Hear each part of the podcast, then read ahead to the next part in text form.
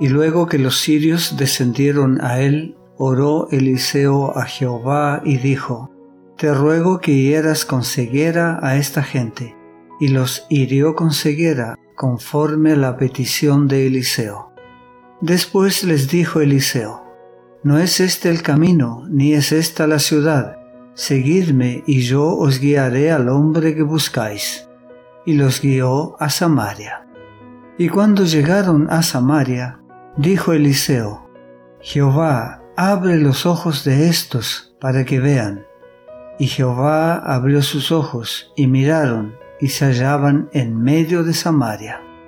Cuando el rey de Israel los hubo visto, dijo a Eliseo, ¿Los mataré, padre mío? Él le respondió, No los mates. ¿Matarías tú a los que tomaste cautivos con tu espada y con tu arco? Pone delante de ellos pan y agua para que coman y beban y vuelvan a sus señores. Entonces se les preparó una gran comida, y cuando habían comido y bebido, los envió, y ellos se volvieron a su señor. Y nunca más vinieron bandas armadas de Siria a la tierra de Israel. Segundo libro de los Reyes, capítulo 6, versículos 18 al 23.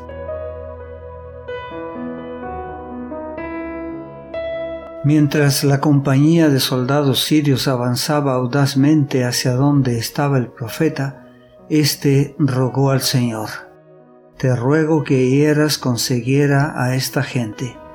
Y Jehová los hirió con ceguera conforme a la petición de Eliseo.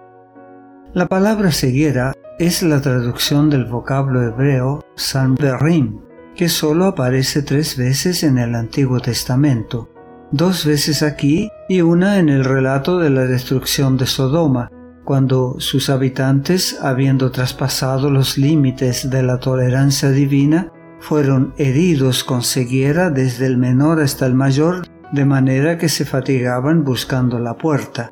Génesis capítulo 19 versículo 11. En ambos casos, Sanverim significa una forma sobrenatural de ceguera. La ceguera del alma los llevaba a persistir en su mal proceder a pesar del castigo divino.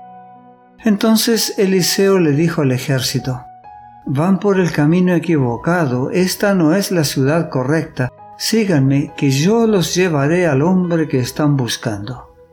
Y los guió a Samaria.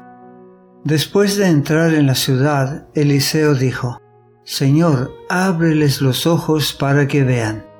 El Señor así lo hizo, y ellos se dieron cuenta de que estaban dentro de Samaria.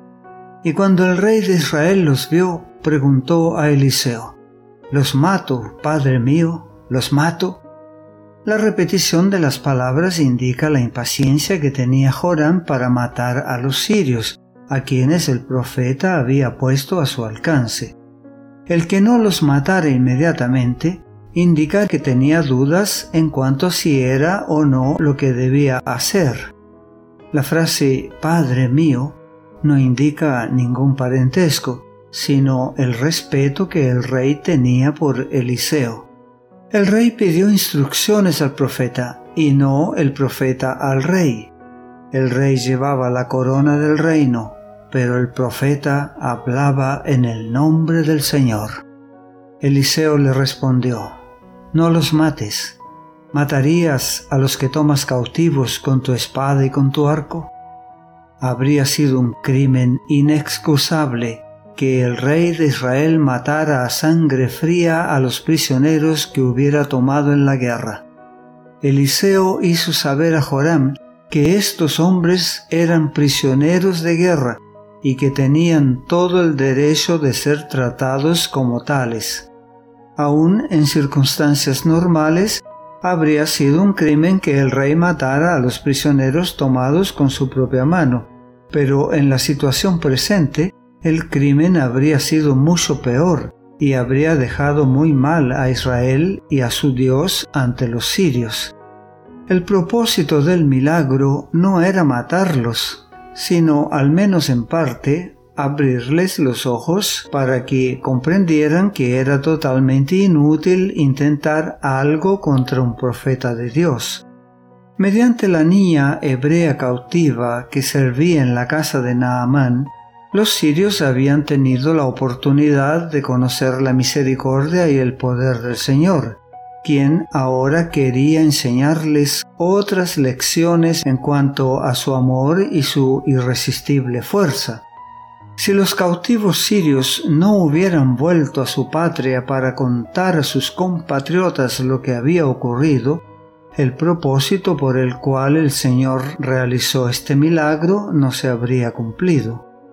Pon delante de ellos pan y agua para que coman y beban y se vuelvan a su Señor. El rey debía tratarlos como invitados y no como prisioneros. Los sirios debían recibir una lección objetiva del poder que la religión de los israelitas tenía para hacerlos benignos y misericordiosos. Entonces se les preparó una gran comida, y cuando habían comido y bebido, los envió y ellos se volvieron a su Señor. No se les dio comida común a los sirios, sino una comida especial de fiesta. Según la ley tácita del desierto, el hombre que acepta comida en una tienda se transforma en amigo y debe ser protegido. Cuando regresaron a su país, estos sirios eran muy diferentes a como habían sido cuando fueron a prender al profeta. De enemigos se habían transformado en amigos. La comida de la cual habían participado no les había alimentado solo el cuerpo, sino también el alma habían aprendido una lección inolvidable.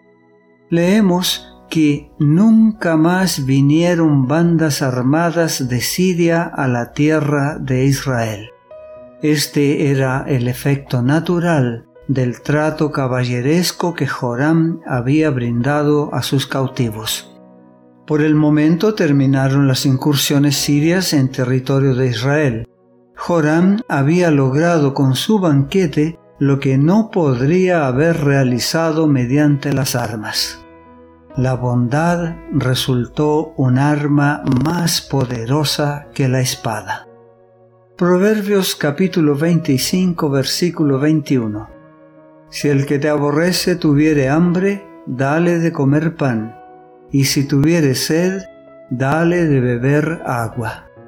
Así también los cristianos deben amar a sus enemigos y tratar con bondad a quienes les hacen daño.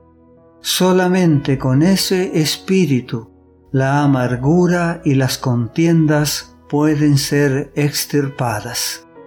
San Mateo capítulo 5 versículos 44 al 48.